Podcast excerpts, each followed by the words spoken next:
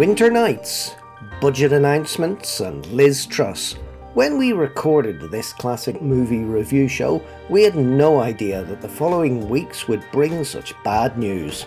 And of course, the nights are now drawing in, meaning it's darker and colder.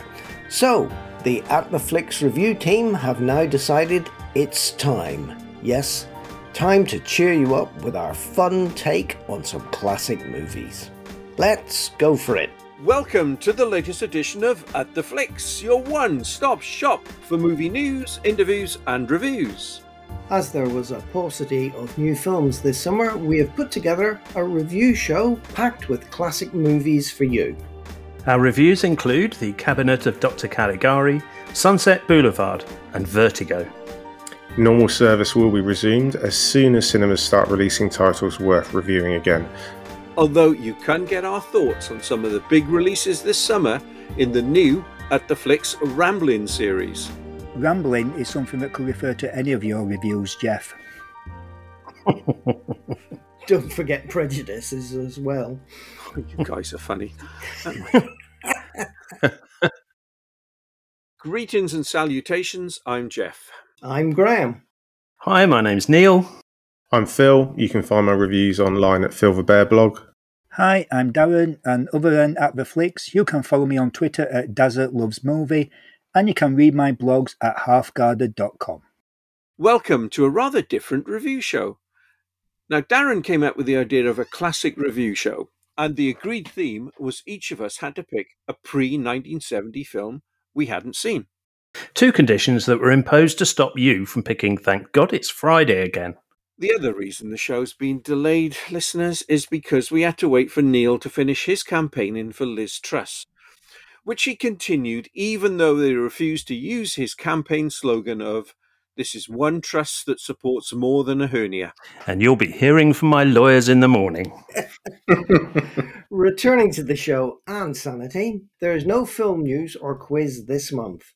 That's because we're reviewing five films this month instead of the usual four. All are great choices, although I'm convinced Jeff picked a film just to annoy the rest of us. Not Jeff, surely. we shall see, although my preference is to believe Neil. Anyway, let's start with Phil's selection The Cabinet of Dr. Caligari.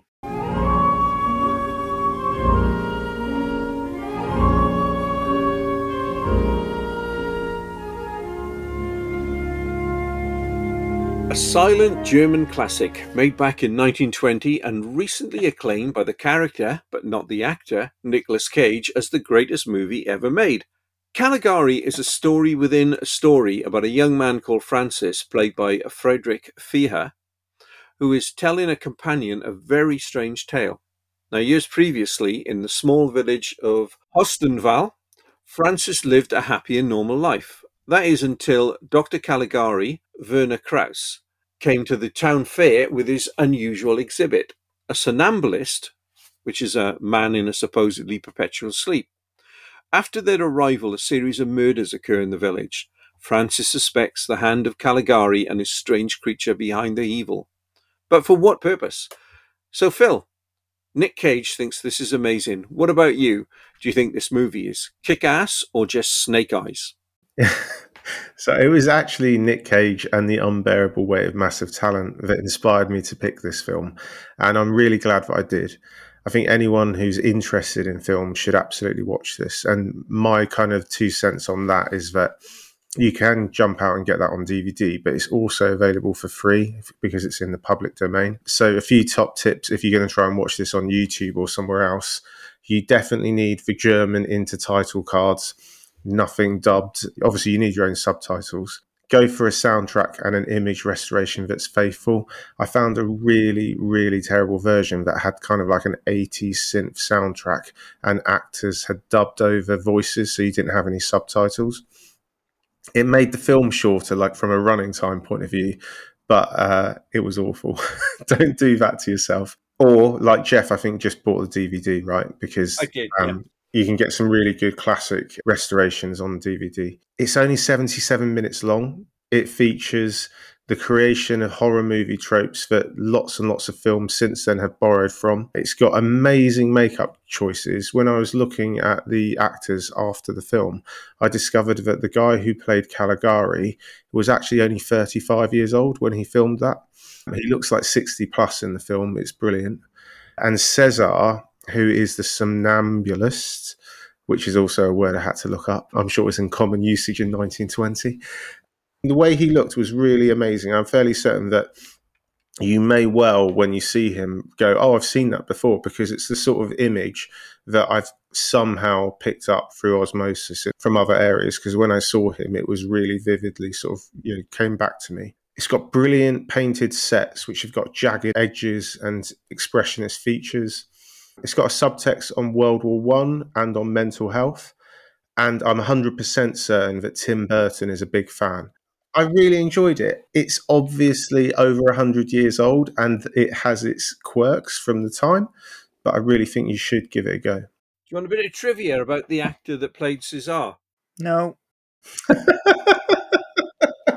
We're having trouble with Darren tonight, but Yeah, uh, yeah. I'm, sure, I'm sure he'll He's not me drunk enough yet. um, Conrad Veidt played him. He his last performance was the lead Nazi in Casablanca. really? Okay. Yeah. Good grief. Yep, that's my bit of trivia.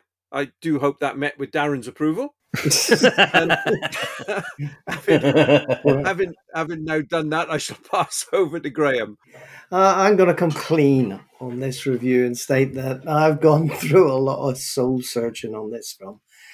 I really don't get why people call this a masterpiece or one of the greatest films of the silent era, or in the case of Nick Cage, the greatest film of all time. I'm definitely on the Paddington 2 side of this argument. I understand intellectually that this is an important film and maybe even groundbreaking for the time. But from 2022, it's more of a historical cinematic curiosity than a great film. I understand that this was the first widely released film showing off the ideas of the German expressionist cinema movement, and as such was quite shocking at the time. Part of me loves the fact that the impact of this film has rippled through time for 100 years and is still being discussed today. I think I need to watch a few more YouTube documentaries on this film before I can begin to truly appreciate it. The story itself is okay. Maybe at the time it was shocking with its twist at the end. The scenery is strange and was one of the two things I really liked about the film. The other thing being the music the scenery does evoke a sense of unease, and maybe a hundred years ago it caused dread like the strange carpet at the Overlook Hotel in The Shining does today. But the standout for me was the music. It's absolutely wonderful. I watched the version with the original score, which is just a piano, which is weird, dynamic, and, and so interesting for a pianist that I've actually downloaded some of the score. I got some of the score here and it's really, really odd. Well, lots of strange things happening in the score as well. I found the music actually was a better guide to what was happening in the film than the intertitle cards, Hmm. which popped up with the regularity of London buses and made the process of watching the film a stuttering affair rather than the normal cinematic flow. Um, call me a Philistine if you like, but You're a Philistine. thank you, thank you. but this was more of a history project than a film watching experience. I'm not giving up. I'm going to do some more research. But my first two views did not inspire me. I did watch it twice because I thought, what am I missing? I think that's a fair point of view because there's another film that we're going to talk about where I have a very similar opinion, where it feels like it's a, a history project. Mm. You've got to watch it because it's important rather than I actually enjoyed it. Interesting comment so far. Neil, Well, I watched the version on YouTube, and ah, what a great film! I thoroughly enjoyed it, and I'm sure others will be able to point to the influence it had on future filmmakers and horror films in general. But for me, the music stood out, as Graham said, discordant, very strange, in keeping with the rest of the film, and likewise the scenery, everything designed to keep you from feeling comfortable. The German expressionism, the actors are emoting hugely, as was the style in silent films. More of that in Sunset Boulevard, with Dr. Caligari himself presenting an almost punch and Judy style caricature of a human being. But apart from that small irritation, the film works. It's creepy, unsettling, and very, very clever. The ending was a shock. Of course, it. Um, this is a, and in case you actually want to watch it for the first time. This is a spoiler. Uh, it finishes in a mental institution as the comment on World War One and the huge numbers of soldiers returning with PTSD and worse. Ah, excellent choice, Phil. Well done. That's interesting. I'll pick up with you when I go through my review because I see it slightly different on the World War hmm. One thing. But I'll, pick up on that after Darren has um, had had his say on this. I was just completely entranced by this film. Um, I actually do wonder if the reason is because I haven't seen a lot of films from this era, or, or to be honest, silent movies in general. I mean, the only films I can think of the top of my head are Metropolis, Birth of a Nation, and The Crowd. This is probably why I was taken so much by this film. Is to, to me, it felt completely fresh and unique, and something that I'd really not seen very much of. I mean, the, the things I enjoyed about it were the, the sets and the, scenery. I mean, so some of some of the scenes where you've got jagged edges of buildings and like forest and things, and it looks like a stage play but at times, and the whole nightmare scene of it, and it just felt like a real curiosity for for me. The story was really monstrous. It was disturbing, chilling. I, I think what watching it, it felt less like I was watching a film and more like I was sat in an art gallery and watching like a, a live motion piece. They're the things that I found yes. um, in, interesting about it. In fact, it was so different. It was just something um, amazing to, um, to to look at. I, I, don't know if I actually read about this film before because the the, the twist ending I, I, actually saw coming from very early on. And I'm normally not that good at spotting these things, so I, I think I've subconsciously like heard about the twist beforehand. Although to be honest, I was really surprised of of what the Caligari actually is when you get to it in the end. That bit I, I wasn't expecting, but it, it's it's one that I would never have actually got gone out to, to watch. But I, I really enjoyed it. But it, like I say, it, it, didn't feel like afterwards that I'd like watched the movie. It felt like I'd been to sat watching like a, a piece of art. I was entertained and absolutely loved the spectacle of it all. I think the art comment there is really telling. I think hmm. that's mm.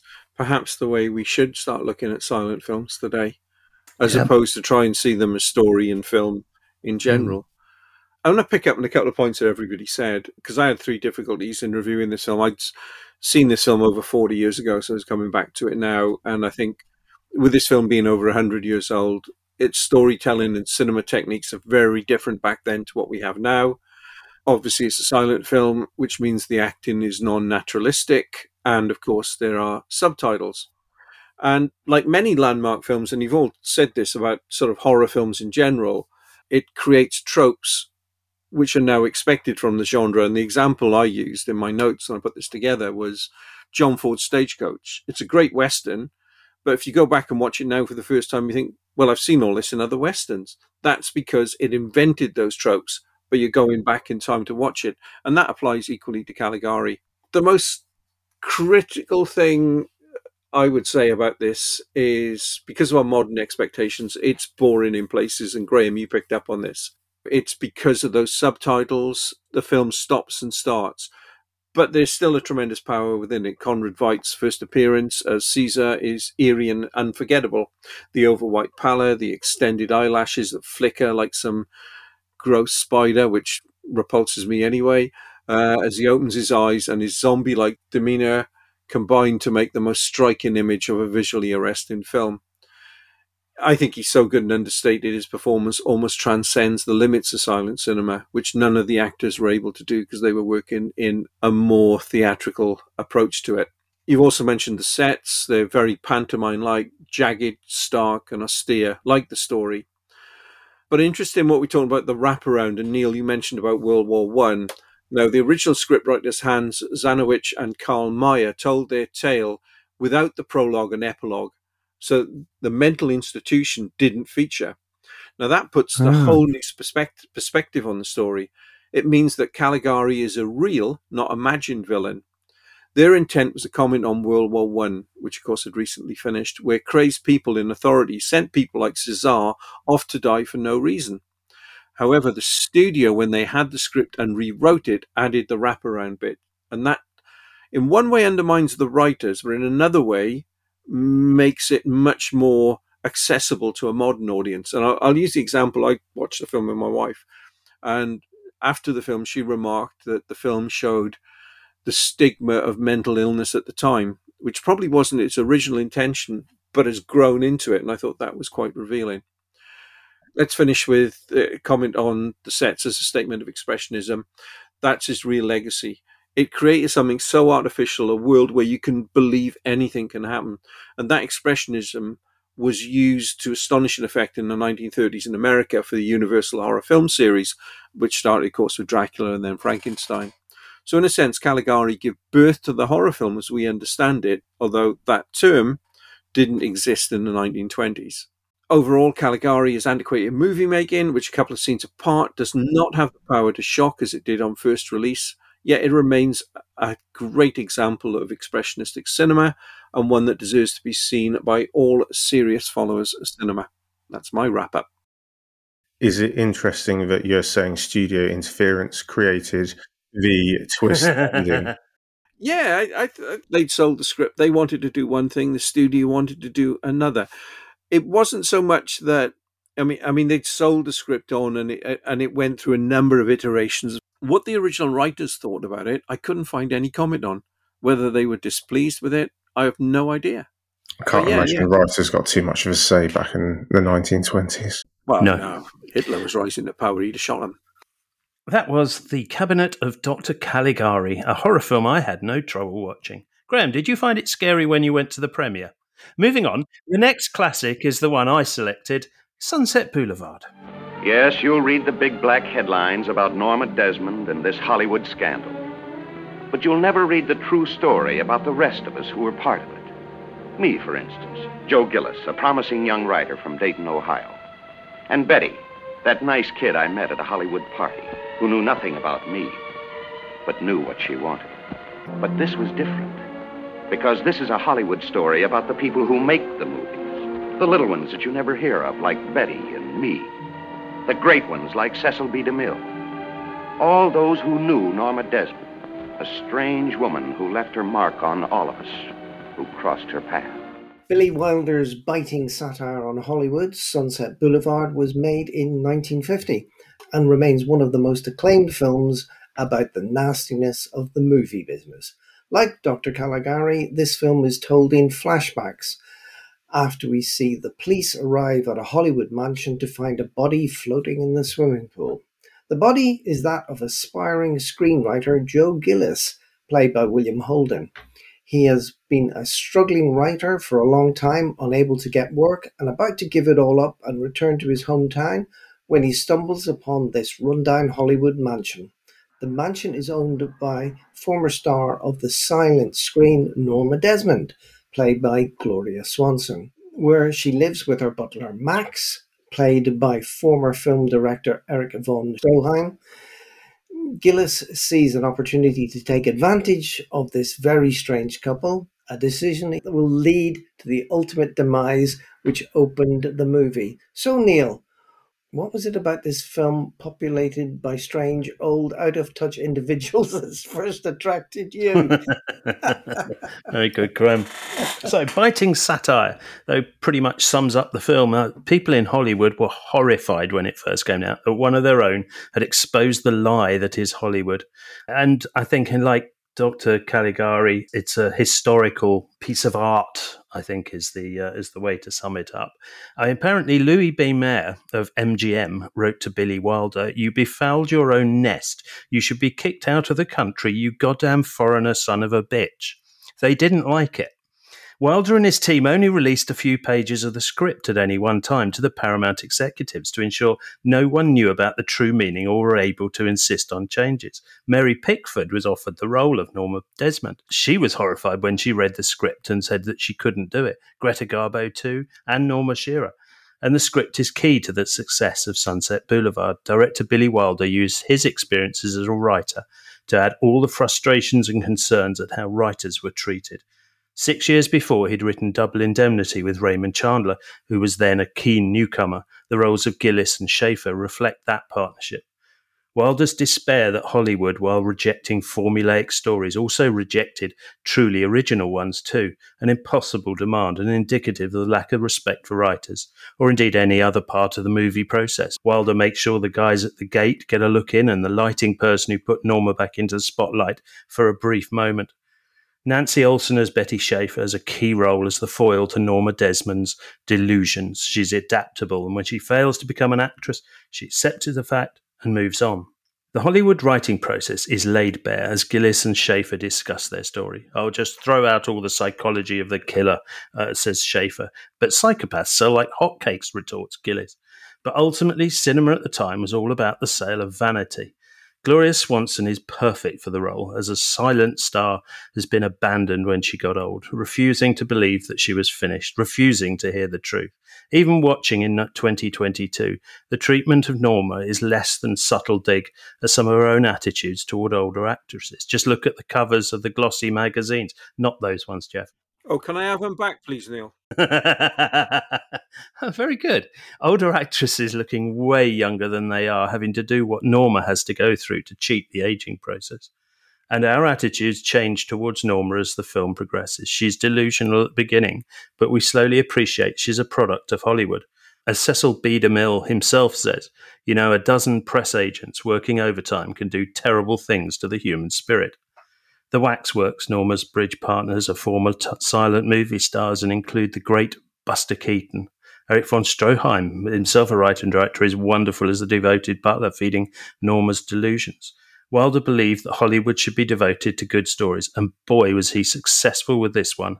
A great story, well developed characters, and an in- iconic beginning and ending. Do you want an interesting fact? Go on. I'm waiting for Darren to say no first. You're gonna anyway, so you might as well. there was a, a, wonderful play. You mentioned Double Indemnity. It was a wonderful Radio 4 play of a few years ago where Patrick Stewart played Raymond Chandler. And it was about the writing process on Double Indemnity, which was Mm. a, a nightmare. If you can track it down, it's well worth listening to. Yeah. You liked it. What about you, Phil? Well, so you know what Graham said about the last film. so I'm really sad to say I was disappointed. I, I, I, have wanted to watch this for a long time, and I thought I would enjoy it. But this was my history lesson film. I didn't enjoy it. I really struggled. So let's talk about what I did like. I really, really loved Gloria Swanson as Norma Desmond. She's absolutely brilliant. Her performance strikes me as one that's really brave. It could easily have come across as over the top and fallen flat. But her ability to behave as if she's still in a silent movie, for which she was famous for, was brilliant. And she gets to deliver two of the most indelible lines in film history, which again I was well aware of before I even watched this film. My favourite is I am big. It's the pictures that got small. I thought I just mm-hmm. think that's brilliant the way she delivers it. I think from what I was reading about, she's almost to some extent playing her own sort of career arc as well because she was a silent star who sort of fell away when talkies came out. My biggest issue with the film, what I couldn't just stop me from getting into it at all, was two issues around William Holden. He's lumbered with this persistent narration and I just found it to be really flat and really distracting. I just didn't want telling me what was going on. I just found it frustrating.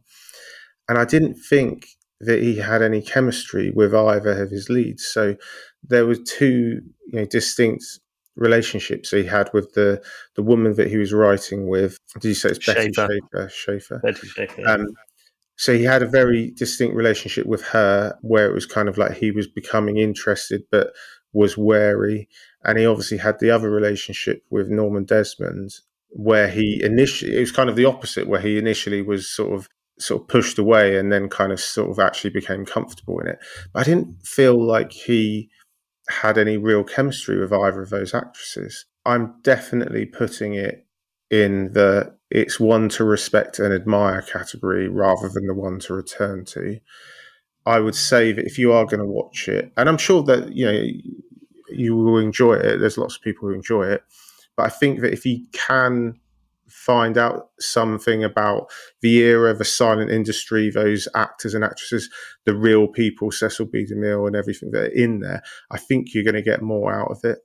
I'm completely up for a remake starring Gillian Anderson in the um, silent actress role. I think she'd be great. And then we can get Ryan Gosling as a much Oh, better narrator. eh, Lord. Jeff? And we can have we can have Ralph Fiennes as the butler and Yeah. Emma Stone as the other uh, writer. Well, three out of four ain't bad, I suppose. Well, How do you rate American Beauty, which is a film that uses this structure and its narration, and, and clearly it's a homage to this film? So I haven't seen it since probably a couple of years after it came out in the cinema, but I really enjoyed that film. Uh, I really liked it. So I haven't seen it for ooh, a good decade. I would have thought, maybe longer. But I think I, I yeah, I pro- I'd much rather watch that over this. Okay. Maybe we can get Kev onto the podcast. He ain't doing much these days. Oh. Um, Graham, So, watching this film from the vantage point of the 21st century was a curious couple of hours. Technically, for the time, it's a brilliant film. That noir color palette is mesmerizing. The scenery is perfect. The score was magnificent. Hollywood at the time was a brutal place for female stars who were discarded as soon as they reached middle age, just like Leonardo DiCaprio's strict 25 year old use by date. Women were products, and then when they reached a certain age, they were assigned to the scrap heap. Roger Ebert described the movie as Hollywood at its worst, told by Hollywood at its best. And who am I to disagree with Rog? And I think that captures it. It's I thought the two leads were stunning. Phil, I thought William Holden was just living the role and carrying the weight of the world on his shoulders. It really felt like no acting required. This is just me. Uh, but the standout, definitely Gloria Swanson. In this film, she inhabits the body of a woman with some serious mental health issues. Not for a moment does she stop being in character. The face says it all. She overacts as if she was in a silent movie with exaggerated hand gestures and body movements. She constantly exudes the sense of a woman where something's not quite right. She is too happy and too sad, and her emotions seem to be on a hair trigger all the time. The ballroom scene where she dances the tango with Holden is so clever. Instead of the proud woman leading the man around the dance floor, she clings to Holden in a desperate, grabbing, clutching embrace as if she wants to hold on to her lost youth and uh, Rudolph Valentino, who taught her the dance. If I have a quibble with the film, it's the notion that a woman has to be crazy to love a younger man. But the film was made in the 1940s, and I assume people just accepted that as just another prejudice to add to the multitudes of others they held at the time. Again, I am so grateful to the podcast to give me the push and motivation to watch this wonderful movie. Things I loved about this movie, let's go. The film's dark, shadowy, black and white film noir cinematography thought that was great. The dead bonobo and the burial Oh, scene the absolute deadpan of Erich von Stroheim as the butler, I just was brilliant. The score, particularly the theme of Norma Desmond being based on tango music with a minor key reflecting the brooding and serious problems in her life. And the whole weirdness of the house, it almost had a Munsters feel to it. The car also gave off that Munsters vibe. nice one. I was expecting to see this movie only as a historical curiosity, but I ended up loving it actually. I was well happy at the end of this. Okay. Darren. I've never actually seen this film, but I know of the opening and everything because it's one of those things which is just so iconic. It's been recreated and referenced and and parodied ad nauseum. So I, I was actually intrigued about you know what what the film was actually about, and I have to say I was slightly disappointed with my experience with it because it wasn't a film that I enjoyed, but it is one that I I more appreciated and I found really interesting. And and the sad thing about it is, as a film fan, I really wish that I had actually loved this because I love films about films and about the movie industry. I find that stuff so fascinating. And with this being a film about the realities of Hollywood, it is one that I really wanted to enjoy. And, and the thing is, there is so much good stuff in this film and, and stuff that relates to today. I find it absolutely fascinating that a film was actually made by a studio in the early 50s because it is such an absolute indictment of Hollywood and the way it uses and spits out its performers and creators, you know, how it abuses them, pushes them aside when, when they serve a purpose. And also a sort of critique on, on those actual performers themselves, their ob- obsession with fame, clinging on to Hollywood for all they are worth, I can't imagine the ways that this would have caused at the time. Because, like I say, it doesn't feel like a, a 50s style film. It's got that sort of mentality of more of a 70s film, that sort of like that counterculture thing of it. I mean, the fact that in this film there was like shots of the Paramount lot and, and everything, it, it reminded me sort of like of the player in some respects and really ahead of its time. Although I found it like, you know, really interesting and the film felt so utterly grim the whole way through. And I, I know it was suitably so, but I, I, just didn't find that made it a compelling film to watch. And, and one of the things that I, I think that I, I really sort of lost patience with is the main character I found really, really dull. I really loved the Gloria Swanson side of it. You know, whenever she was off screen, I was waiting for it to come back to her because I found her, her character just absolutely fascinating her ex-husband being a minder or, or butler as it was, the fact that he was writing all her fan letter just to sort of keep her happy, things like that, and the whole plastic surgery and things. But there were just just so many things in there that I just found absolutely sort of compelling. I didn't enjoy the experience of watching this film. I found it a bit of a, a slog at times. I, I think that the, the, whole sort of crimey type, um, you know, subplot. I, I just I just you know didn't really you know get into. So again, it's a film. It, it's a, it's a film I found fascinating that it was actually ever made at the time it was. I mean, it was allowed to be made. It was almost you know, but you know, as, as enjoying film, um, no, it's not one that I ever really sort of think I'll ever see again. It just didn't sort of. It, it wasn't an enjoyable experience for me. Okay, so one thing you mentioned there, and others have mentioned it as well, is that they don't like William Holden's character. And I, am interested in the point you make that Gloria Swanson, uh, yes, she's over the top, but yes, she's entertaining, yes, she's exciting.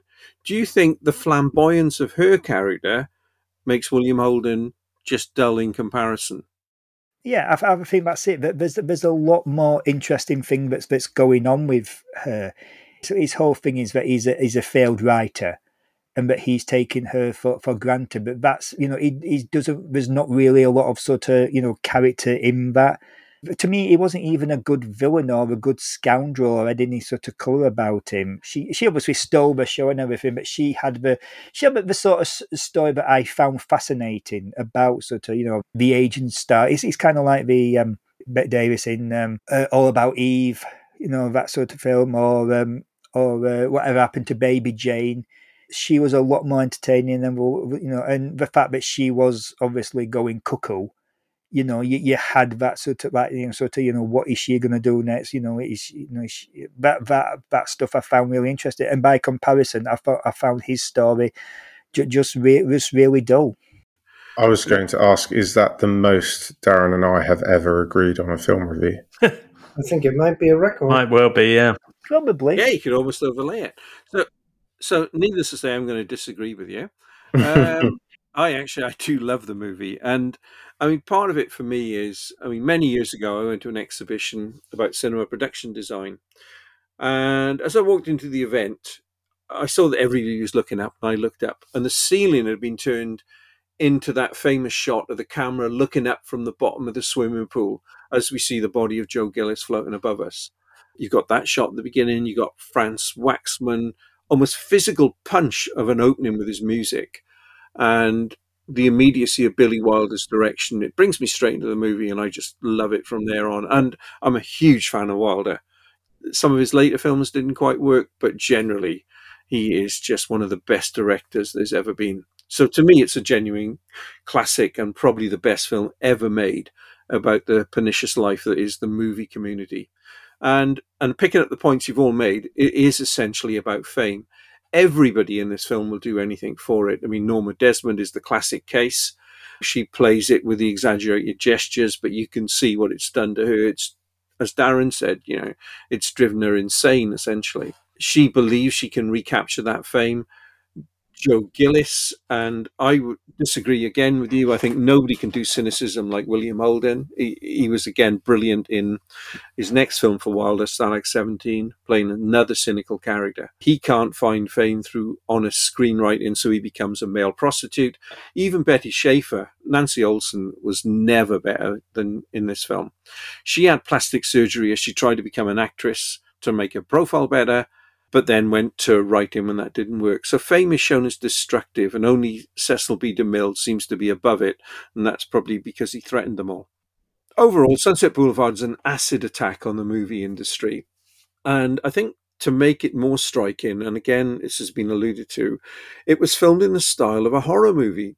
So within this format, Wilder is able to give free expression and exaggeration to all his hates in the movie business. He was a writer, as Neil said, and lines like audiences don't know somebody sits down and writes a picture. They think the actors make it up as they go along which reflected his view all through his career. And again as neil said a lot of the famous people around at the time just hated the film. They knew what was coming. They just didn't want to have anything to do with it. And the film went into production without a finished script partly for the reason that Neil said earlier. You know, they they didn't want to have something complete that people were going to try and shut down. Although at that time, uh, I'm sure that uh, Billy Wilder could have filmed the phone book. He was that successful. And they had problems with the actors. Montgomery Clift was first cast, but uh, get this one. He was living with an older actress and he didn't want people to draw the parallels. So he dropped.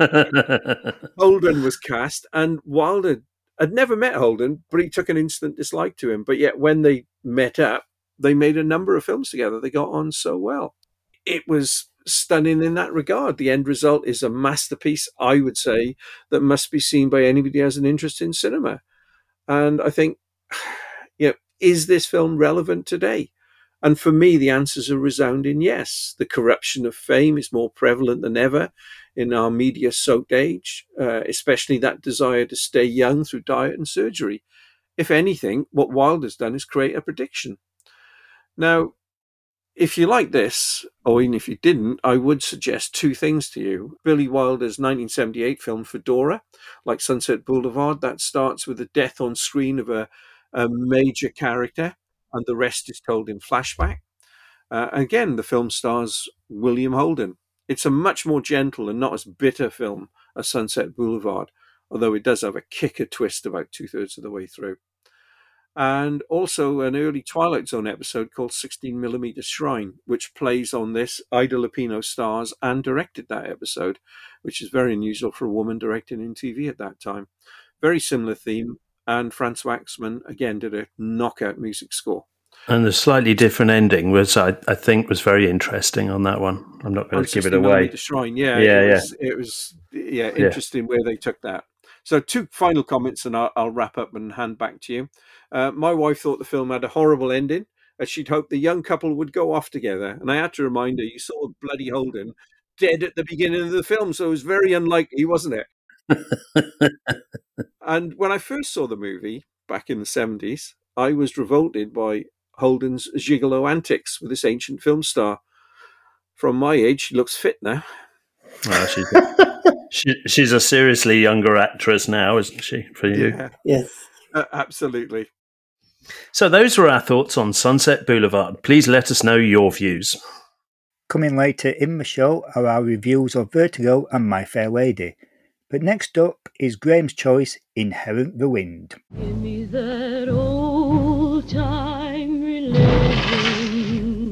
For our science lesson for today, we will continue our discussion of Darwin's theory of the descent of man. Give me that old time religion. You're charged with violation of the state code, which makes it unlawful for any teacher of the public schools to teach any theory that denies the creation of man as taught in the Bible. Give me that old time religion. Matthew Harrison Brady volunteers to prosecute in monkey trial. The Lord has sent us his right hand. These priests of evolution, they are lost, my friends. I disagree. My paper is happy to announce that it is sending Henry Drummond. It's good enough for me. After all these years, we find ourselves on the opposite side of an issue. Well, that's evolution for you. After last month's Father Stu review, Graham once again sticks with religion for Inherit the Wind, which was first released in 1960. It's based loosely on the 1925 Scopes Monkey Trial. A teacher, Bertram Cates, played by the future Bewitched star Dick York, is arrested for teaching Darwin's theory of evolution. The small southern town in which he lives suddenly becomes a national focus as the trial nears. Both sides of the case have attracted some legal heavy hitters. Prosecuting Cates is a lawyer who has previously been a presidential candidate, Matthew Brady, played by Fredric March. Defending counsel is one of America's most controversial legal minds, Henry Drummond, played by Spencer Tracy. One thing is for certain the outcome of this trial will have a profound effect on America. Graham, are you Team Brody or Team Drummond? ah, I think that's pretty obvious. A good question. Yeah, Team Yeah. Brody. no, definitely not. I'm Spencer Tracy's boy all the way. Yeah. Uh, the key point of this film for me was that Inherit the Wind is a parable that uh, fictionalizes the 1925 Scopes monkey trial, as we just said, but it's as a means to discuss McCarthyism in the 1950s. It's written in response to the chilling effect of McCarthy era investigations on intellectual discourse. The film, like the play, is critical of creationism. And the tone of this film, which I'd never seen before, and I keep meaning to watch it, and again, I'm grateful that I got the chance to watch it this time. The tone is often very heavy handed and on the nose. I must admit, as a viewer in 2022, I got the points in the first five hmm. minutes. However, the issue of scientific ignorance is still with us. The courtroom antics in the film to remove truth and supplant it with mythology c- could be the Supreme Court's ruling of Roe v. Wade. The thing that I loved was that even back in the 1920s, the children of the Enlightenment were beating down the forces of darkness and ignorance pushed by the Christian Taliban at the time. Bit harsh, Graham. I've decided I'm giving up on being polite to, um, to sort of pacify other people's ignorances, Jeff. I'm just going to say it like it is. I'm, I'm getting old. I'm getting grumpy. I'm becoming a curmudgeon. Getting. Steady on, mate. um, oh, this is a great little film, and I loved every minute of it. It was, it was so good. I watched it twice. In this review, I'm trying my hardest to be objective, but I might start gushing at any time. It's a courtroom drama, and I love those. The pacing is very brisk, and we move to the central courtroom drama in just under 30 minutes. The courtroom is a place of chaos with people shouting out and camera and radio reporters broadcasting live from the right in front of the judge. There's one hilarious scene where Gene Kelly is phoning in his story to his newspaper during the proceedings. Having watched the Lincoln Lawyer Show on Netflix a couple of weeks ago, they seem to have tightened up the court procedures in the last hundred years. The great Spencer Tracy defines the word curmudgeon. Jeff, you've got a lot to learn from this man. I'm trying. Gene Kelly is recognizably unrecognizable as uh, E.K. Hornbeck of the Baltimore Herald, which is situated between Washington, D.C. and Philadelphia. Oh, I wonder why it was Baltimore, which is between the seat of government and the birthplace of the United States. Oh, is that a coincidence? Yeah, this movie is as relevant today as it was back in the early 60s. The world has moved on, but some people are desperately clinging to the past. Darren, you're up now. Right. Well, I'll I'll, I'll give you a little bit of interesting um, trivia about this film. Um, Dick York in this film was on Bewitched as a character called Darren, and uh, that's how I got my name. Is that right? But, Good grief. yeah, Be- Bewitched popularised the name Darren. It hadn't been heard in many places before that, and so that's how I ended up with with this name I've got here, which is rather unfortunate because I can't pronounce ours very well, so that screwed me for life. Um, anyway, um, I've got to say I had never actually heard of this film, and I'm I'm so glad that this was chosen because I enjoyed it a, a really lot. Um, but the thing about it was, it had a really good old school way of recreating an important real life event, dramatizing it, and making it really, really entertaining. Not just the fact that the, the case was compelling and, and all the performances and everything, and the fact that there was a, a meaning to this film that is you can subscribe to events of any era, which I'll, I'll get to in a minute. But the fact is that the, the characters were absolutely entertaining and colourful, and there was some absolutely wonderful great dialogue and, and some really witty moments. I mean, most of it was by Gene Kelly. Right, there's a there's a moment in the film where um, a, a, chimp has been brought along by the uh, some anti-Darwinists, and he actually went up to the chimp and asked if he if he was there for the defence or the prosecution. He made a line about um, Brady saying that he was a man who could grandstand while sitting down. But there were lots of these little, you know, little yeah, that was a great line, great line. It was funny and light-hearted as, as you go along. And and the arguments that you saw in the courthouse and all the scenes there were really, really compelling. They did feel very really stagey and and not sort of not realistic. But if, if anyone's ever watched one of these like trials in, in real life, court cases look as boring as hell in real life. So you have to big them up a bit. But yeah, I, I thought it was absolutely uh, wonderful and, and edge, edge of your seat stuff.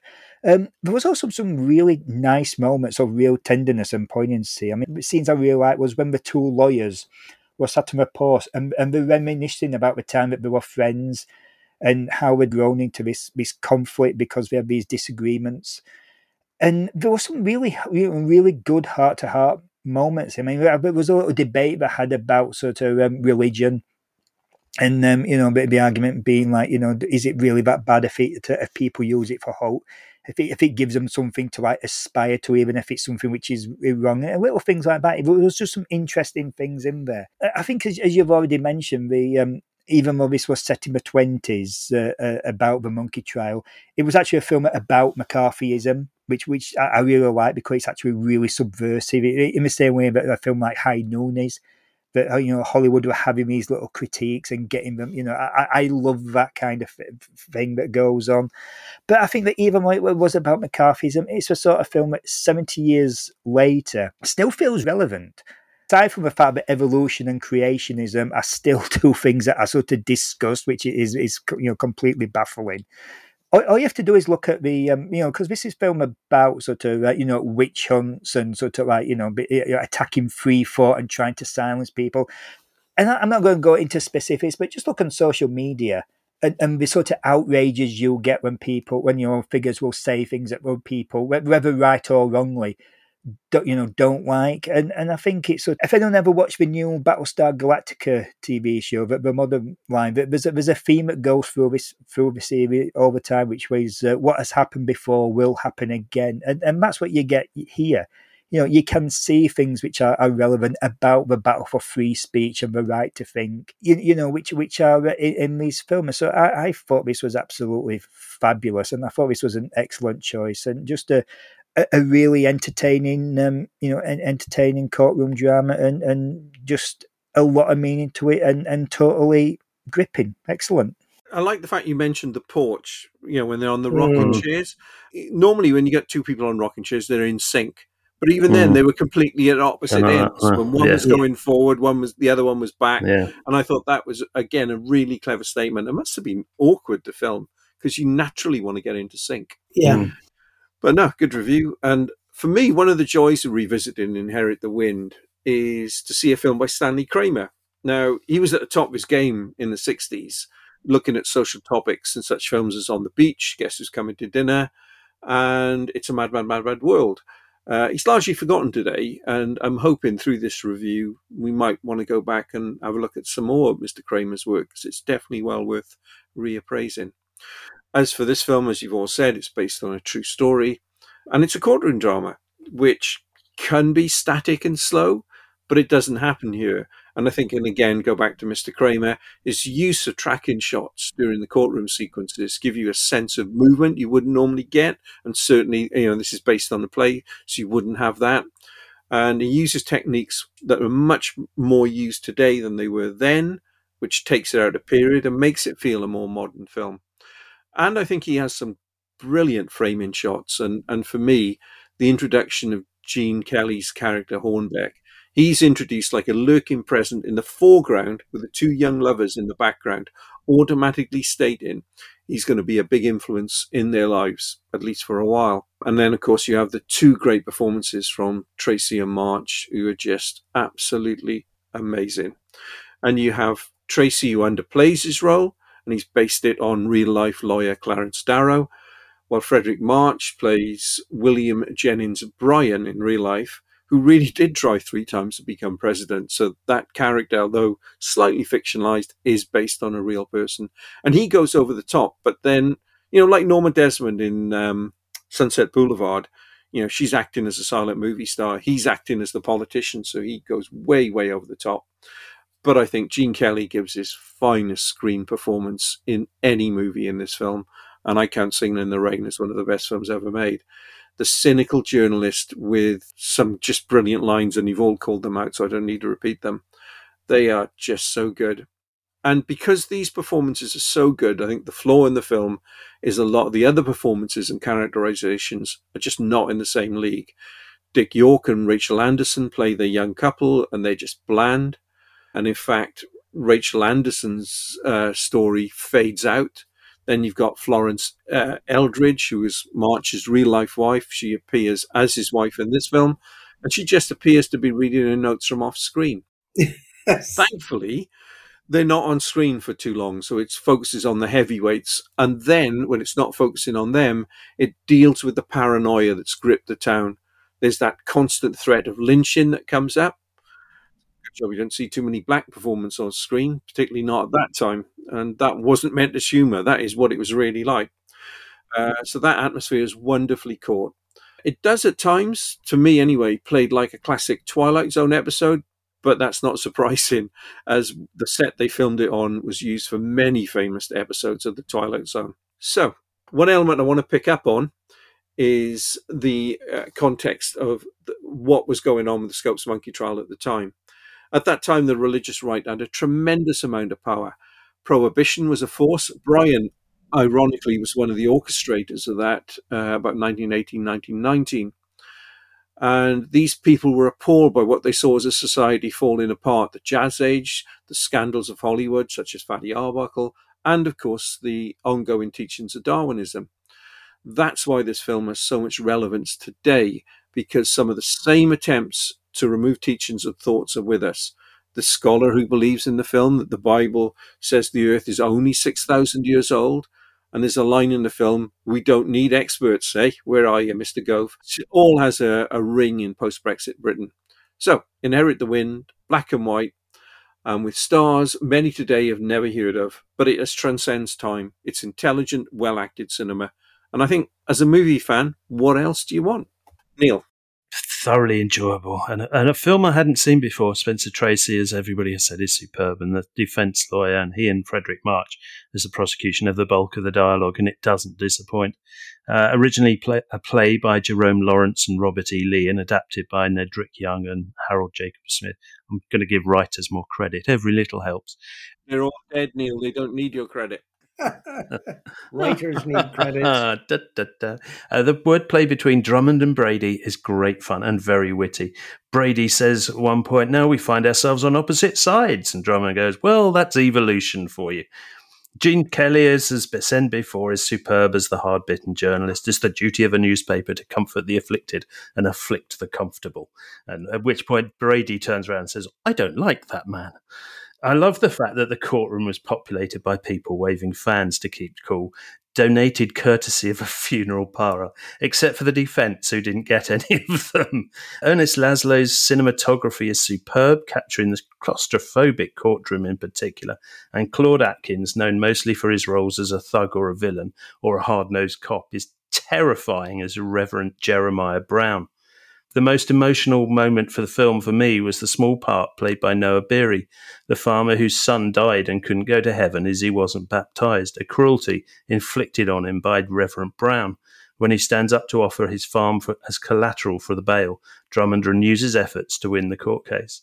There's so much to like in this film, with Spencer Tracy as his mischievous best, and I didn't get the McCarthyism link. I wasn't really thinking that, Well, I, I was more shocked about how 100 years later, after the actual trial, parts of America are still rejecting Darwinism. This is a great film, uh, absolutely brilliant. Well done, Graham. No, Good choice. I, I was so cheered up when I when I started watching. I thought, "Oh, I hope this is going to be good." Oh, this is great. Oh, look at that. That's, that's fabulous. Oh, did he say that? Oh, oh my that word. Yeah, I just thought it was good. It was Well, we've all liked it up to now. Let's see if Phil can bring us down. I won't, Jeff. I really like this one. So I'm I'm really glad you've all gone before me because I'm glad you've all explained the intricacies and the subtext because whilst it's I, I think it's a film that's both really straightforward and really complicated at the same time. So you've explained all that. I won't go into it. I really did enjoy it a lot. There were three kind of things I wanted to touch on. Um, it's got really complex arguments, but they're told in an elegant way, and it doesn't end with a simple bow wrapped up at the end that kind of says, "This is the solution." It's, it, it accepts that they're difficult conversations, and it, it w- really handles that argument well. You've all mentioned the second one. I'm going to say it again anyway. The back and forth between Spencer Tracy and Fredric March is joyous. They are brilliant. They just spit vitriol at each other whilst chewing scenery, sweating their shirts off. And there's this undercurrent of their past friendship as well. I loved the sweating in the courtroom, by the way. I, I, I read up on the history of the Scopes monkey trial, and I believe they actually had to move that outside because it was so hot. Really? Blimey. They, they talked about it in the film, but they didn't actually do it, probably mm. because it would have created a, a more difficult difficult situation with the sets. Mm. And finally, the thing that I loved the most is the photography. Ernest Laszlo has done an amazing job with this crisp black and white image, where, and I sort of watched bits of it again, I could not find a scene where anybody was out of focus. Mm, right. Everyone is in focus at all times, or at least I know it's a long film. I didn't go frame by frame, but I was mesmerized. Like seriously, there were bits of the film where I was like, "What? Everyone's in focus at all times," and I was. Tr- I don't know how he did that. I Was he, was he shooting it from half a mile away or something? I don't know. Like it, it's, it, I honestly, I was mesmerized. I thought it just looked beautiful, and you have like these courtroom scenes with 30, 40 people in there. If you scan your eyes around the image, everyone is clear, and I guess Yeah. everybody was involved all the time, weren't they?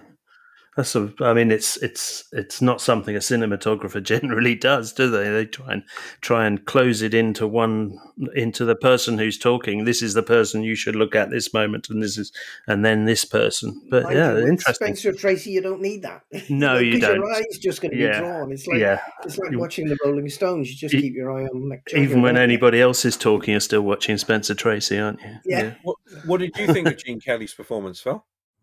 Oh yeah, no, I thought he was really good. What you said actually about the three leads being sort of head and shoulders above the others, I hadn't thought about that, but I completely agree with what you said. I'm not sure I've seen Gene Kelly not dance in a film. okay. Yeah. Um, no, he's, he's done a couple, but they're not Hmm. memorable. Yeah, no, I thought he was really good. I thought for him, you've all mentioned scenes, but there was a scene where they have like a march where like the, the, the whole village is kind of marching through the street and Mhm. he's kind of there commenting on it quite snidely. I thought that was probably his best moment. Yeah. No, no, it's great. I mean, it's a wonderful literate film, Inherit the Wind. If you've never seen it, check it out. Okay, I'm up next with My Fair Lady. Warner Brothers takes pride in announcing special selected engagements of My Fair Lady.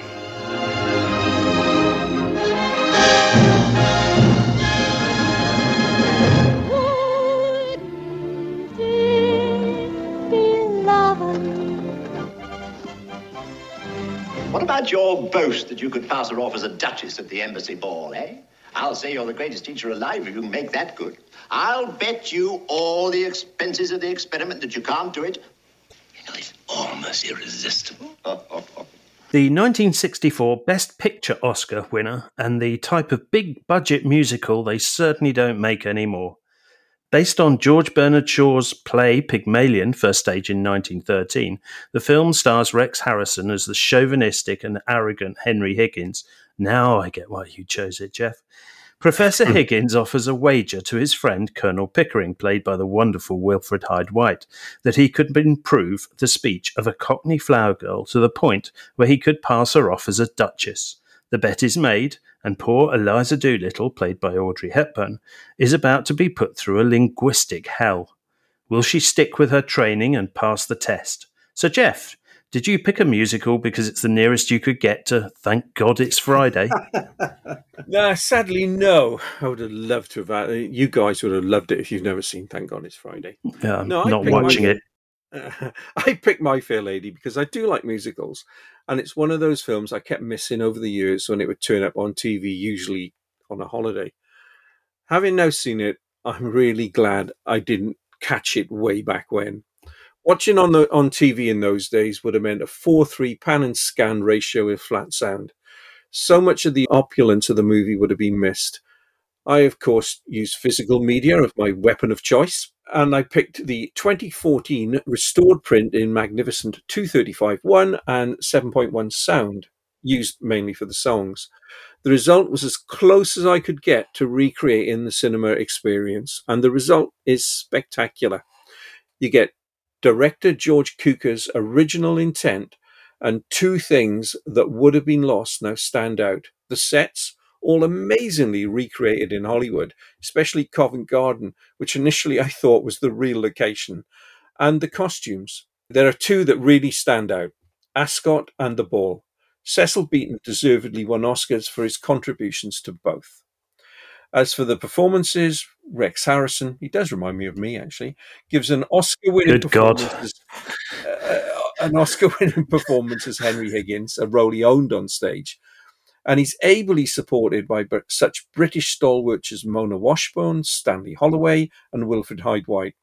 As for Audrey Hepburn, she looks radiant, but I'm just not convinced by her Cockney performance, and of course, as most of her singing was dubbed, the link syncing seems odd. Full credit, though, to singer Marni Nixon. Also, I found it quite disconcerting that some of the characters just disappear from the movie where their stories not fully resolved. Quite impressive in a film that's three hours long. For example, Jeremy Brett's character of Freddie. What happened with him during that taxi ride with Eliza? Is that in the X rated cut? And that's why he's thrown out of the film. As for the theme of the film, the deception of Eliza Doolittle, for me, it showed the shallowness of British society, which, to be honest, is almost as shallow now as it was then.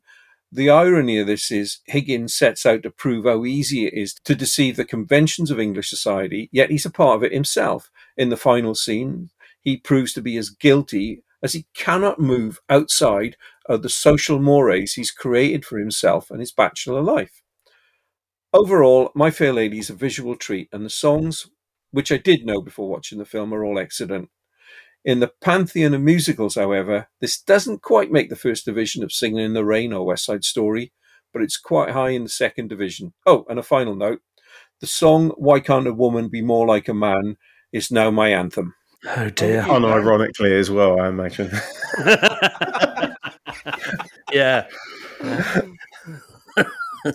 Darren. My interesting trivia for this one is that Wilfrid Hyde White was in the 70s Battlestar Galactica um, pilot, and he was also in the second season He of was. the 70s Buck Rogers TV show. And I could do an entire show Was he really? The book, yeah. And I could do an entire show on the Yeah. Buck Rogers season two uh, TV series because it was dreadful. But anyway, going into this film, um, I realised I've, I've never watched it the whole way through. I've seen bits of it when it's on, and I think I think one of the things that really put me off about it was the whole Cockney stuff. You know that that always that always puts me off films, quite frankly. And I also think as well because I've actually not seen it that I actually had a, a preconceived notion of what this film was actually all about and, it, and its main sort of themes and, and message as well. But I'll get to that in a moment. First up, the, the, the good stuff. This film looked absolutely spectacular. I mean, the, the, the sets, the costume, was a real sort of old school extravagance about them. But they looked absolutely stunning.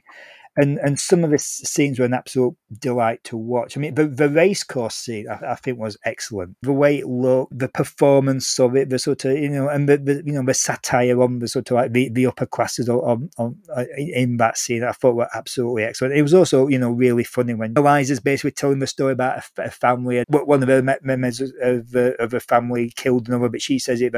I think he done her in, just, just things like that. I, I thought that whole scene was absolutely great and some of the songs I, I really liked as well. Some of them are really iconic. The, the problem I had with this film was it was such an absolute drag at times. I mean, it's it's three hours, which I am not against. Uh, you know, if a film's you know worthy of that, but there were some scenes in this film that just went on and on. There were some scenes where I'd, I'd, actually got what the scene was about, and we just kept seeing just going on, you know, just sort of like re- repeating themselves. Like the whole thing when we are going on the bed, I, I, I just felt wanted to shout, you know, get on with it. I've got the point of what this scene's all about. Move on, you know, move on with the story. It was just so absolutely slow and, and just sort of, you know, long. And, and even some of the songs just seemed to go on for an eternity. I mean, I'm I'm getting married in the morning. Seemed to you know I don't I don't recall that song being that long, but it just seemed to go on and on. The thing that I, I was really disappointed with was the overall meaning or, or message of the film because I, I've always assumed that what would happen in this film that the twist would be that Eliza would basically try to integrate herself with the upper classes and not like them, but ultimately she would prove that she just had as much worth as them and, and you know, and that she, you know, her basically hardworking life, that she she will prove that she was like you know the better of, of, them over the snobs and the upper classes. That she would hold her own and sort of like you know come out of this with a, a, a whole new confidence. And if that's what it actually was, then I totally missed it.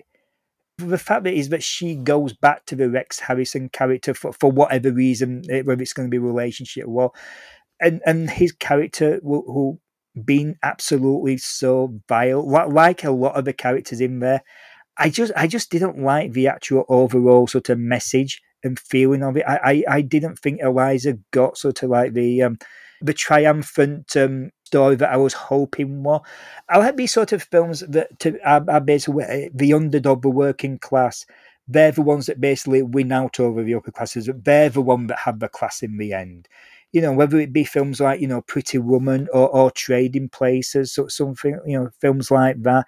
And this one didn't, it just didn't sit well with me.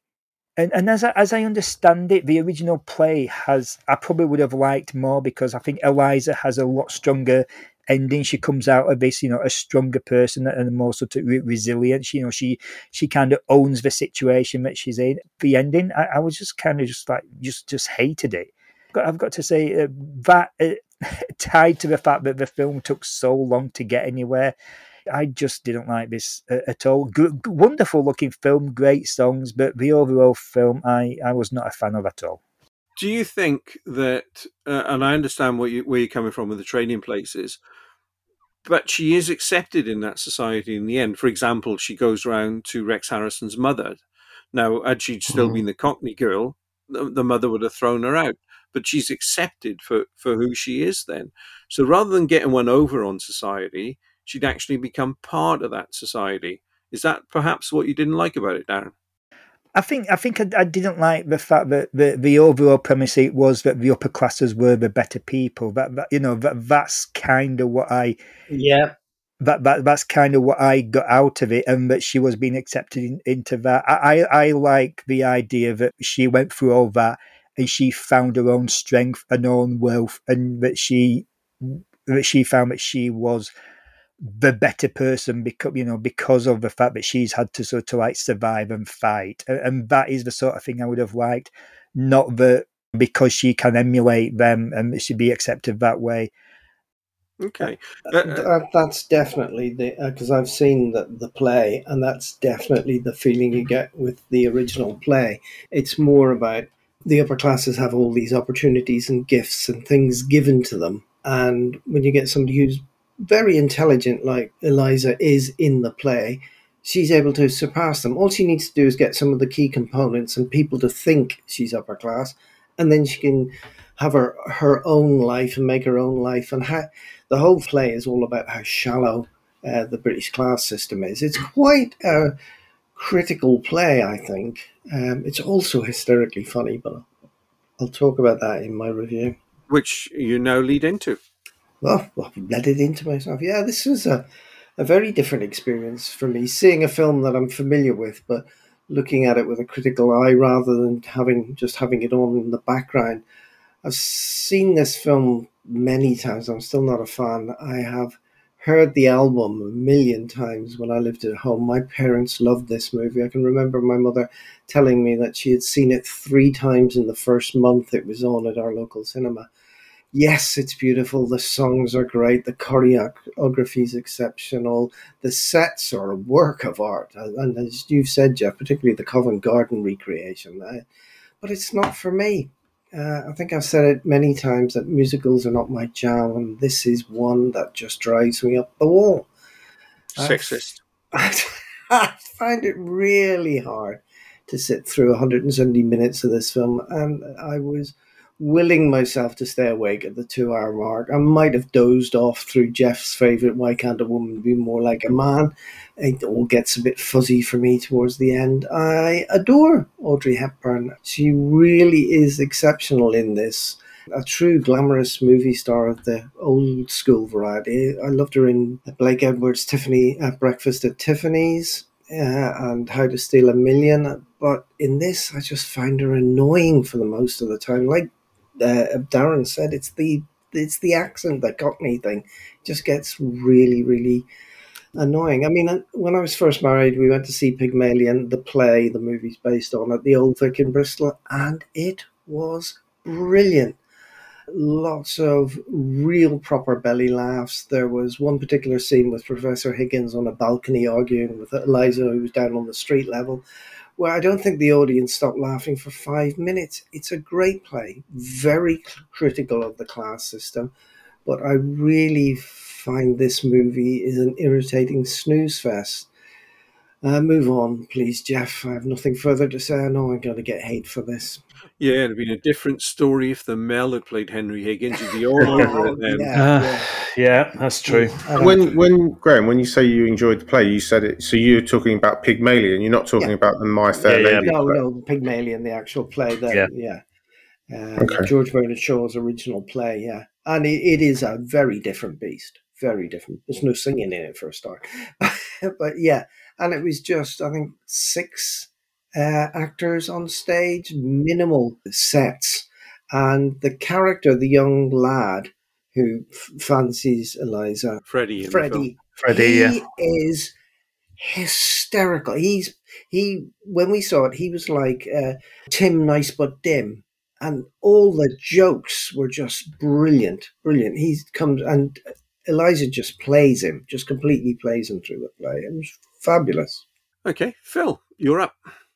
Yeah, so for me, I went on an absolute roller coaster ride watching this film for various reasons. And I've written a huge, massive essay that I'm not going to go over in this. I'll try and be a bit more succinct. If you want to read it, it's on my blog. But And, and it's I a could- really good. It's a really good article. I've read it. I Mm. would recommend. Yeah, it. me too. I honestly just couldn't. I was thinking about it for hours. Now, I can't say that I enjoyed the film, but I was thinking about it for hours and I probably could talk about it for ages. So, for some context, this is up till now, I'd not seen any of the films we're talking about. This is the sort of film that was always on in the background, but I never watched it. My wife loves it. My wife loves musicals, and she's watched it lots and lots. And when I said that you know this had been picked and we were going to watch it, we got our DVD out. We sat and watched it together, and I felt under pressure because she loves it.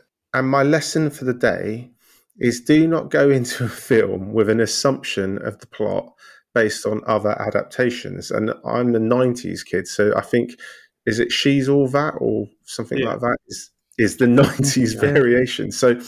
Yeah. I had this weird misconception that Pygmalion as a musical was about love transcending social divides. It isn't that. I mean, um, it's not even remotely that. And I kind of nearly ruined a three hour film because my brain was just constantly doing this heavy lifting about hang on, what? what is this about? What's going? This is mental. Like what? What? And honestly, with the pressure of my wife humming along to the songs across the way, I was just properly just I couldn't get my head around it. And and it's a musical, right? And it's um when was it released in the fifties, sixties? Sixties. So I expected it to be, you know, lovely and nice and happy and good things and stuff. But what's it about? It's about class structure and social divides. It's a scathing attack on how people treat each other based on those divides. It's about the misogyny that women face in those close class structures and, in general, the view of men that they are better than women. It has a strong woman trying to make her circumstances work for her in the confines of the 1912 society. And Darren mentioned it there isn't a happy ending. She's got a choice of pretty bad, worse, and mm, and Mm. and Rex and she, you know, what what Darren said about there's it's not a happy ending.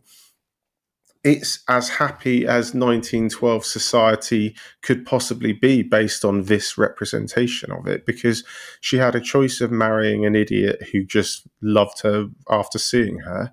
She had the choice of going back to Rex, or she had the choice of going back to who she was, really. I mean, I'm not sure that there was much else for her. So I was bamboozled at the end and just kind of turned to my wife, and she was like, Yeah. And I was like, What? It's just- um, by today's standards as well, Henry Higgins is vile. He's a Yes. horrible, horrible man. Absolutely. Judge too harshly. Huh? Let's not judge too harshly. No, no, He is. that's why I said by He's today, absolutely- by today's standards, Jeff. If you met somebody today who behaved like Henry Higgins, he is a hideous man. Boris Um, Johnson. Luckily, my wife doesn't read my stuff or listen to this stuff, so just don't tell her, all right? um, she didn't even, after I'd spent all this time thinking about it, and I sort of wrote my article and stuff, and I said, you, you, "We, I'm happy to talk to you about it now," because she'd asked at the end of the film what I thought, and she went, mm, "No, no, I don't want to hear what you have to say because I don't want you to ruin it for me." The other thing I would say as well, and I won't go into it a lot, but actually the story of the making of this film is amazing. It's phenomenally interesting.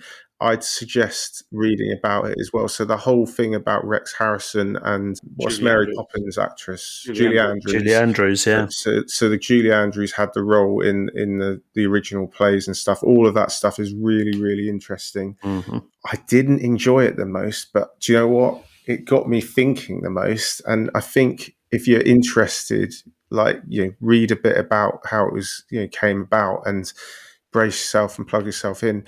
Oh, and the songs are, I have to admit, the songs are brilliant and really, really catchy. Yeah, Um, especially I- one. So for me, it's not the best song, but the one again where I was reeling watching it, going like, I can't believe like it's like, is this satire? What is this about? Is when the help in Henry Higgins' mansion are singing about how, oh, poor Henry Higgins, he's so hardworking, he's so Yeah. poor man, he's had to do so much effort, and it's all being sung by the maids and the butlers. I'm just Mm. like mind blown. But I didn't like it. I did, but I do. I'd love talking about it, but I'm not sure I could watch it again. Hmm. Well, there's a review like none other. Um, Neil, pass that. Well, I have to say I'm a big fan of this one. I, from my revulsion of the sociopathic Henry Higgins to Wilfrid Hyde White as the foil to Higgins' arrogance. Uh, Audrey Hepburn is wonderful, has been said before, as Eliza. Apparently, she walked out when they were told they're going to have to dub her voice as it wasn't strong enough. In true Hepburn fashion, she returned the next day and apologised to everyone for causing such a fuss. There Now- is, by the way, some of her singing in the film. There is one song Yeah. that they didn't dub. I do wonder what the Julie Andrews version would have been like. She played, as uh, Phil, Phil mentioned, she played Eliza in the stage version opposite Reg Harrison. She had to accept a minor role in some other musical called Mary Poppins. I suppose she won in the end, and a Best. Actress Oscar. as well. Uh, Stanley Holloway is Eliza's father and a commentary on the dangers of Southern wealth the music of Alan J. Lerner and Frederick Loewe, with additional music by Andrew Preview, I mean Previn. Cecil Beaton's costume designs, apparently around 1,500 costumes he had to recreate. The sets are wonderful, the song's iconic, and I'm happy to sing any of them to you. Join in if you wish. Well, I've, I've got a song. I, I'll tell you which one I want you to sing, Neil. Yeah, no. An excellent film which won eight Oscars, including film director George Cukor, of course, and the best actor for Rex Harrison's. But you do need to pause halfway through to rec- recreate the 60s intermission. We used to get them in the 60s. Go get a small tub of ice cream and eat it with a small wooden spoon. it's way too long otherwise. The DVD intermission was about ninety seconds, I think, and you I have was... to switch the DVD off, I think, and have a, have a, maybe a twenty-four hour intermission. But it is ridiculously long, really, isn't it? Yeah. Well, thank you for your review and recreation of the period, there, Neil. Um, that that was my fair lady, and as you know, there's now one song I'm humming constantly. And now, finally, to Darren with his choice Alfred Hitchcock's Vertigo. Vertigo, a feeling of dizziness, a swimming in the head. Figuratively, a state in which all things seem to be engulfed in a whirlpool of terror, as created by Alfred Hitchcock in the story that gives new meaning to the word suspense.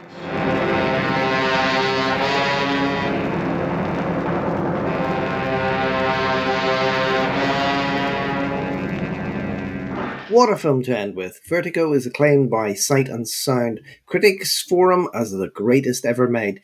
Detective Scotty Ferguson, played by James Stewart, survives a harrowing incident which leaves him with severe vertigo. Unable to work as a policeman, he accepts a job from an old college friend, Gavin Elster, played by Tom Helmore. The assignment is an odd one. Elster wants his wife followed, and he is concerned there may be a growing problem with her mental health. Over the course of the next few weeks, Scotty follows Madeleine Elster, played by Kim Novak, and gradually starts to fall in love with this strange, enigmatic woman. We will stop the synopsis there and urge anyone who hasn't seen this film to watch it for the first time before listening to our discussion. Darren, as this was your first watch of this highly acclaimed feature, what do you think? I thought this was a masterpiece. I absolutely loved it. Um, it made me realise that I really need to sort of watch even more Hitchcock movies because I, I, always enjoy them. But they're, always sort of so well told and always imaginative scenes in which actually fit in with the story. They're not just there for showing off. as a purpose to them all, and, and absolutely wonderful. afterwards, I was thinking about the film, and the more I thought about it, the even more um, I, I, I loved it. You know, it's uh, it's just really masterful storytelling all the way through.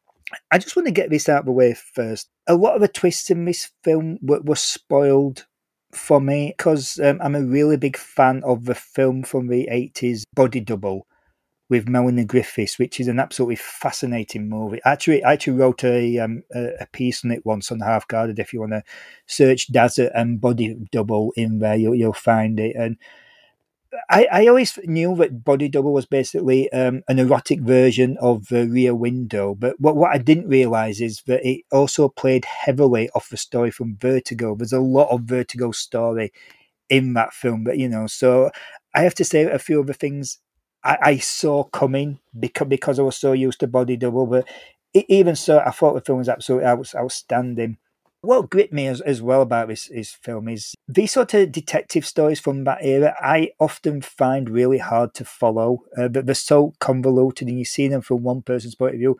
And this one was something about it that I just found it really, really easy to follow.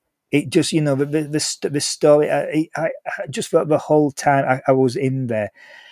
And one of the things that I that I really liked is, as I thought about it after, is there were so many red herrings in this film and, and subtle but and subtle clues uh, but some of them were actually just sort of like you know they're like I say as red herrings. I mean the, the Barbara uh, Bel Geddes character for example I was absolutely convinced that she was going to have something to do with the conspiracy.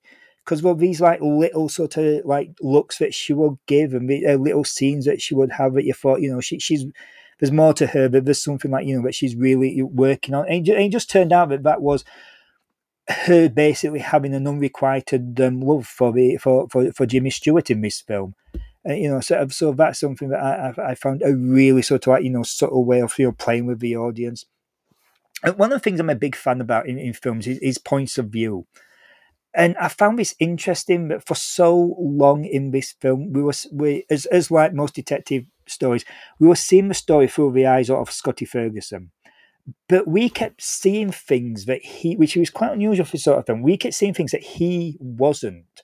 There were little things that were going on that we were privy to that he wasn't. And I mean, for the fact that when we find out what has actually been going on, when the big reveal is, um, we see it from Kim Novak's um, narration, but he, we don't see him seeing it. Normally in these films, you would sort of learn it as he does but we're sort of ahead of him. We we know what's been going on and he doesn't.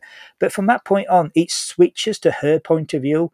So during that time, there is stuff that Scotty is up to that we don't know about. So in a, in a way, we're sort of seeing the story from from Kim Novak's point of view, and of course that comes a twist later on. Uh, you know, so so that sort of thing we're playing around with, I just thought it was absolutely masterful, and also as a very incredibly downbeat and really, really open ended ending that doesn't tie everything up into a nice little little bow. And and again, that, that's sort of something I, I love.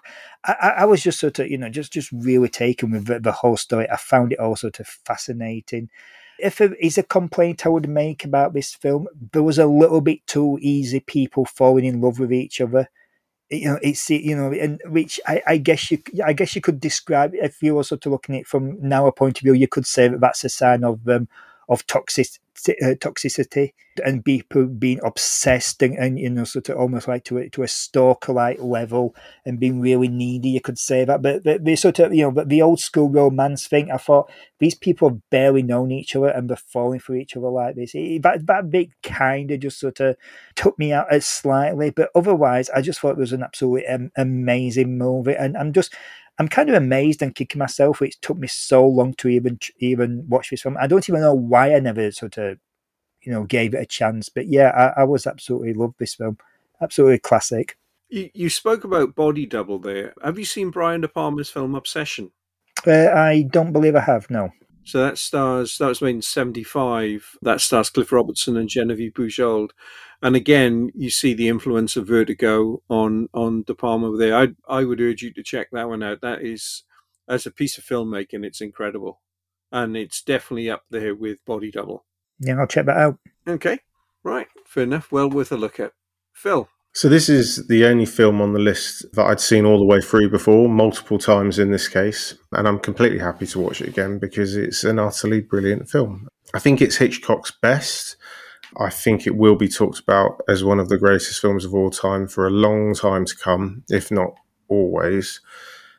And I think I mean, Darren's mentioned most of the things that yeah I love about it, but the plot it's one of those perfectly executed, complex detective stories that always makes you completely satisfied when you watch it because you always spot new things, but you also realize that everything is there in plain sight, and you feel like the protagonist because you're always just like so close to working it out and you just need that little key so it's it's not the sort of thing that that's cheap and when the reveal happens you just go I would never would have got that like that doesn't I can't believe that sort of thing it's one of those things that when you watch it again you see little things that you go, ah, yeah, that was there. It was there all the time. And it just makes you feel so satisfied as you watch it, I think. Jimmy Stewart is probably giving his best performance here.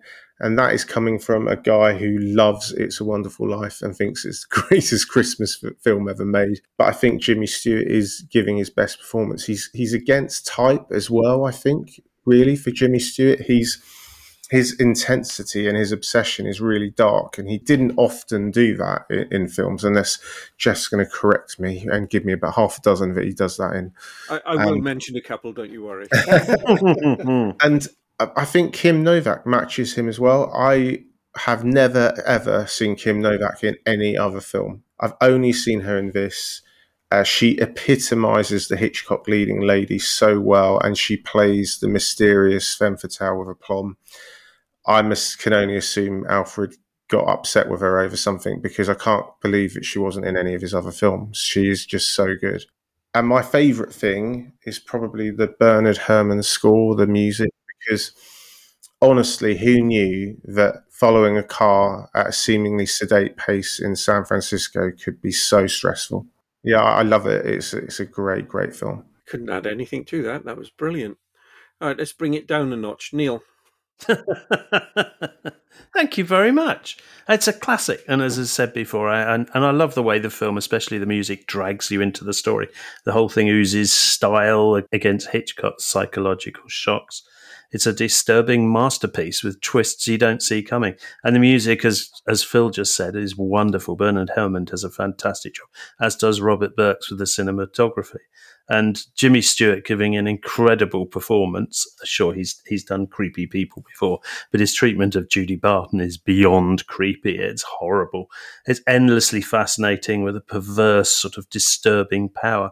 To give any of the plot away would be a disservice to one of the greatest films ever made. I'd leave it there. It really is that good. And I think that too many people have already said everything about this film. You can carry on reading things about this film and, and theories and such like to the uh, the the end of your days. I reckon this is uh, it's a uniformly classic film. Yeah, well, everybody's heaping praise on it. Yeah, uh, it's not only an excellent film, but a lesson for all would-be directors on how to make a film, how to put one together. I must have seen this film half a dozen times it's great. What a wonderful cast, brilliant story, and enough twists and turns to keep you engrossed up to the last shot, the last shocking shot. The running time says 128 minutes, but it flies by in what seems like half an hour. Am I gushing? I think I'm gushing. Okay. Um, I love this movie. Um, I loved it the first time I saw it late one evening in the 70s. I think I've owned it on more formats than I care to remember. The setup is perfect. Not only the introduction of why Scotty has vertigo, but we also have the meeting with Elster um, to discuss his wife's strange behavior, and then we're off down the rabbit hole. Here we go. I'm not going to give anything away either in this review, just to say if you haven't seen it, I really envy you because watching this movie, you are in for a treat. Hitchcock at his best. The pacing is what really attracts me to this movie. It's so well done with each part of the puzzle being revealed as the plot unfolds. I was completely lost the first time I saw this film, but in a good way. You are constantly scratching your head, going, hang on, who is that? And what's she doing there? And what happened there? And and then it all becomes clear and you're left open mouthed realizing that hitchcock has pulled you into a world and led you down the garden path. Is that vague enough not to give any plot points away? Anyway the film's 64 years old and feels like it was made yesterday. A lot of film reviewers say this film has a timeless quality about it and usually that's just hyperbole. With this film it's just a fact like the existence of gravity See what I did there? Gravity, vertigo, timeless. Uh, well, we often talk on this podcast about films that should show, not tell. There is a sequence in this movie where there is no dialogue for 12 minutes. Hmm. But you know exactly what's happening. Really impressive stuff. The dialogue is functional, not flowery. The cinematography is exceptional with beautiful wide angle shots of, of San Francisco. As everybody said, the music is haunting and the acting is top notch. It's a gem, a real gem. Just do yourself a favor and go and watch it. It's great. Okay. Now, at the start of this review, I did say if you haven't seen it, go and watch it before listening to this. And to be fair to everybody else, they've not given the game away once. I'm going. But you're to. going to. I'm going. Oh, to. dear. oh, if, you oh, it, if you haven't seen it, go. I seriously urge you to go and watch it before uh, following on with this. Anyway, firstly, a big thank you to Darren for choosing this film. Uh, Vertigo is one of my favourite films, and I always love a chance to watch it. I think it's Hitchcock's greatest triumph. It's a dark, I mean, a very, very dark meditation on love and obsession. It's full of images that are circular, as well as the events that are circular and destined to repeat themselves. And in fact, and this isn't my theory, I read this and it's always played on my mind you never see James Stewart escape from hanging off the roof Yeah, at the start of the indeed. film. How did he get off? Yeah, What the exactly. chances are that he could have fallen and this is his death dream, destined Mm. to repeat throughout eternity. Anyway, let's put that dark thought to one side. There are no heroes in Vertigo. The closest to a nice person is Midge, played by future Dallas star Barbara Bel Geddes. Mhm. Yet JR's she's- mum. She was what, sorry? JR's mum. Well, I knew she was in Dallas, but I never saw it, so thank you for that. Yet she's also obsessed, but she's obsessed with the James Stewart character. Um, but yet she knows the point in the film when she has to walk away. All of the others, all of them, are motivated by greed or rather creepy compulsion. All directed in a style, with a few 50s melodramatic moments aside, that is as fresh today as when it was first released. A question that fascinates me about the movie, and which I raised in a brief presentation before a screening of Vertigo a few years ago, is why is it so popular with critics? And I think the answer is because it's the ultimate movie about cinema and our voyeuristic compulsion with the medium. Let me explain. In the first section of the film, Scotty is following Madeleine around San Francisco, falling in love with her from afar, while we are watching him watching her. Scotty's watching of her is like our love of movies. You could be watching a favourite film for the first time and it stays with you forever. So when he meets Judy, he wants to recreate Madeleine as much as possible. Isn't that how we watch movies? We're always looking for what excited us when we started, wanting to recreate that experience.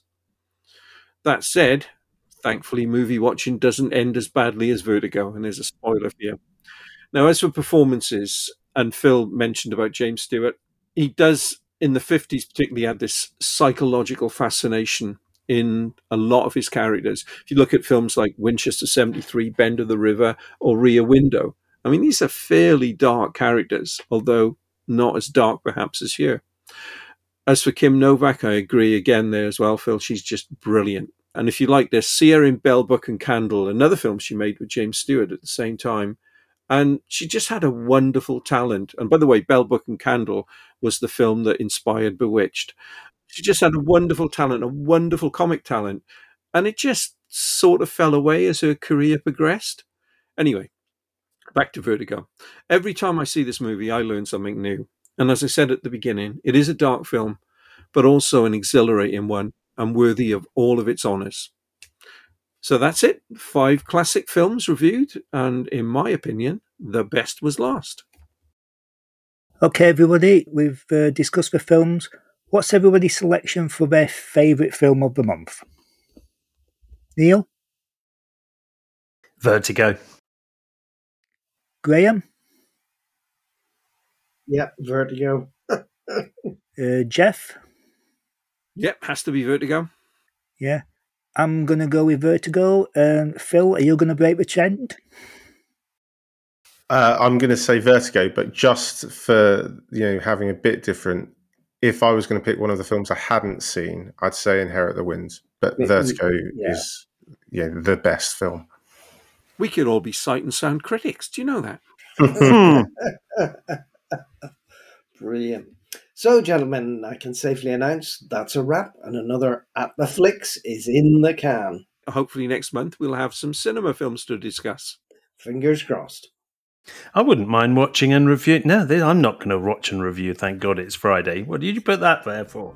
it's, not what I, it's not what I wrote. And to everyone else, Thank you for listening and goodbye, and listen out for the next edition of Darren's Dash coming soon.